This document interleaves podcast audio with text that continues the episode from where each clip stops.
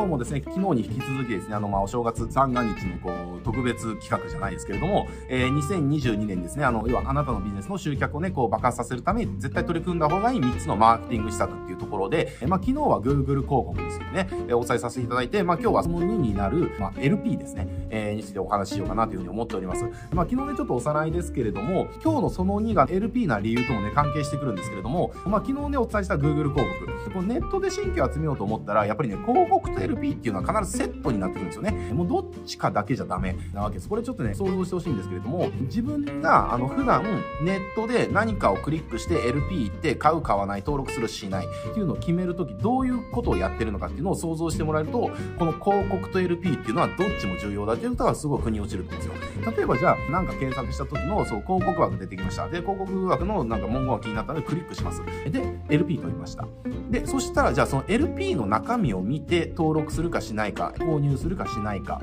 を決めますよね。つまり、広告だけで購入するかどうか決めてない。広告っていうのはあくまでも、より詳細を知りたいなっていうのが、興味関心を湧き立てられたかどうかっていうだけの話で、実際にじゃあ、それを登録しようとか、購入しようって思うかどうかは LP の内容で決めてるはずなんですね。えー、つまり、要は広告だけを頑張って LP 頑張らないとどういうことがって起きるかっていうと、興味関心を持ってくれる人はたくさんいる。だから LP にはたくさんの人が来る。だけれども、LP 側がそのザルだから、興味関心持ってその人がたくさん集まってくれたんだけど、なんだこんなもんかみたいな感じで、あの、まあ、これじゃいらないわ、みたいな、みんな帰っちゃうみたいなね、えー、話なわけですよ。だからなんでしょうね、あの、なんかあの、ショッピングモールとかで、あの、よくね、午後2時とか3時ぐらい、えっ、ー、と、要はアイドルタイムって呼ばれる時間なのかな。まあそういった時って、結構若いお姉ちゃんが外で、店内全品何十パーセントセールやってますみたいなことよく言うじゃないですか。だからそれ、お安いじゃんみたいな感じでこう行くわけですけれども、やっぱりそこに自分の気に入る服がなければ、50%オフだけれども、まあ気に入る服ないから、まあいいね、みたいな感じで、まあ帰ってしまうというわけな話ですよ。だからまあそれと全全く一緒で、要は、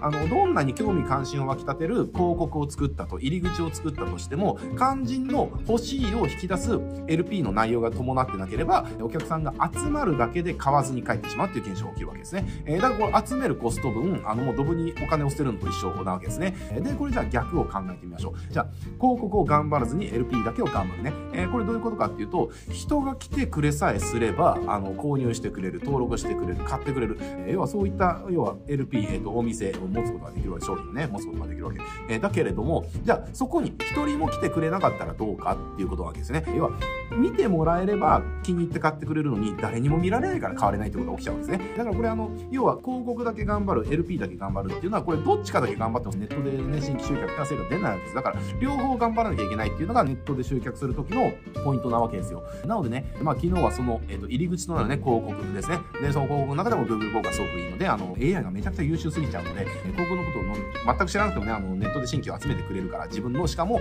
えー、こういった人を集めてくださいっていうね、見込み客を Google の AI 君が判断して集めてくれるようになるので、まあ誰でも簡単に集客できる媒体っていうところで、まあ Google 広告を昨日お勧めさせていただいて、で、それの要は受け皿になる、要は広告をクリックした人が飛んでくる先の LP ですよね。この LP っていうのは今日のその2位になるわけですね。で、まあなぜ LP が重要かっていうと、まあ今話した理由っていうのはまあそもそもで、結局はどんなにアクセスを集めても、ネットで新規を集めようとなったら、えー、やっぱり LP に最終的にはほぼほぼ全ての流入経路からの見込み客が集まってくるわけですわけですよ。例えば広告からもそうだし、ホームページとかね、あのブログからとかもそうだし、まあいろんなところから興味関心持った人たちが、えー、どれどれっていうね、えー、実際中身どんな感じなのっていうところで見に来るのが LP なんですね。だからこの LP っていうのはちゃんと作り込まないと、まあまさに穴の開いたバケツと一緒ですよ。じゃあ例えばバケツの底がじゃあ穴が開いちゃってる。で、そこにじゃあ水をじゃあじゃあじゃあじゃあね、あの、フルでも注ぎ込んだとしても、底が抜けてるからもう溜まることなんかないわけですよね。で、これも全く一緒ですよ。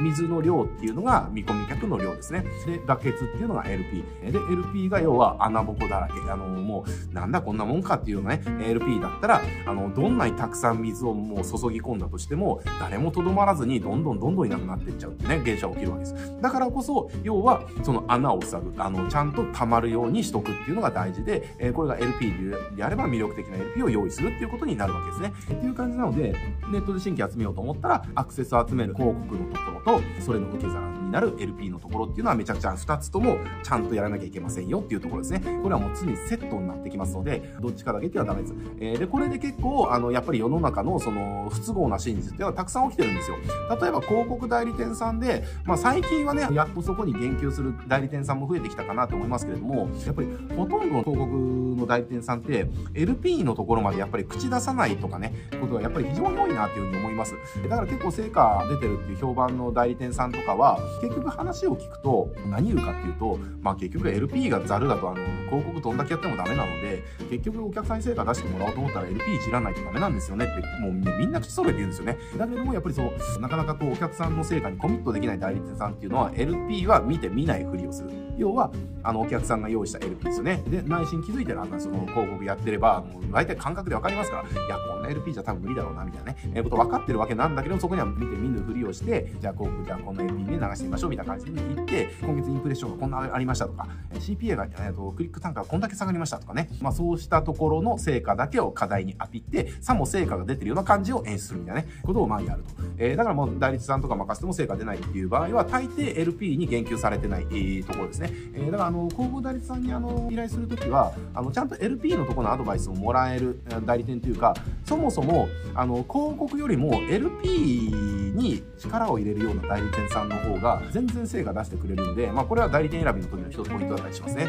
で、あとはその、じゃあ LP 側に力を入れるっていうケース。えー、要は広告側に力を入れずに LP 側だけに力を入れるっていうのは、要は生産会社さんあるわけですよね。要は、こういった人がターゲットだからこういった LP 作ればいいよねいうね。で、その通り LP 作るんだけども、でもそこに、そのターゲットを集める方法っていうのが、要はクライアント側がわからなかったりとか、えー、それがうまくできないってなったら、当然要は宝の持ち腐れになるわけですよね。っていう話で、まあこれが要は代理店あるあると制作会社あるあるだと思うんですよね。だから、やっぱりこのネットで新規を入れる広告と、えっ、ー、と、LP の部分っていうのは、えっ、ー、と、これは僕の考えですけども、やっぱりこの2つは、あの、代理店任せとか制作会社任せじゃなくて、自社でやれるようになった方が絶対にいいと思います。もう新規のこのコントロールを外に委ねるっていうのは非常にあのリスキーでもありますよね。だってそこがじゃあ潰れちゃったら、私たちのところに新規集めてたノウハウっていうのが自社でたまらないじゃないですか。だけど自社で、ね、その新規集めるところの、え、やってれば、自社の新規集めるノウハウっていうのは自社の中で蓄積されるから、担当者が辞めようが、ちょっとね、何か社会的な変化で数字が悪くなろうが、すぐ立ち直らせることができるわけですよ。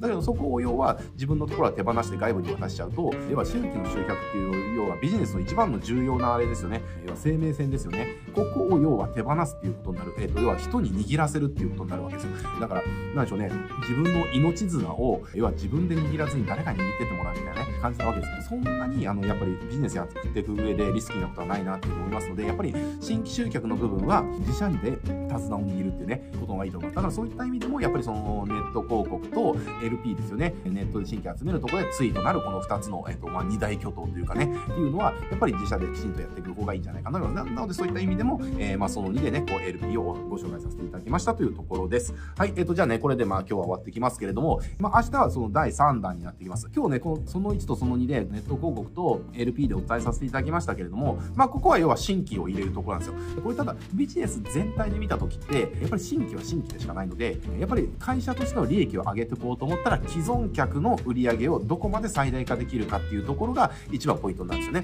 で、明日のその3はその既存客の売り上げを最大化する最も確実な方法をお伝えしていこうと思いますので、ぜひ明日もね、えー、楽しみにお待ちいただければればと思います。はい、じゃあ今日はこれで終わっていきたいと思います。ご視聴ありがとうございます。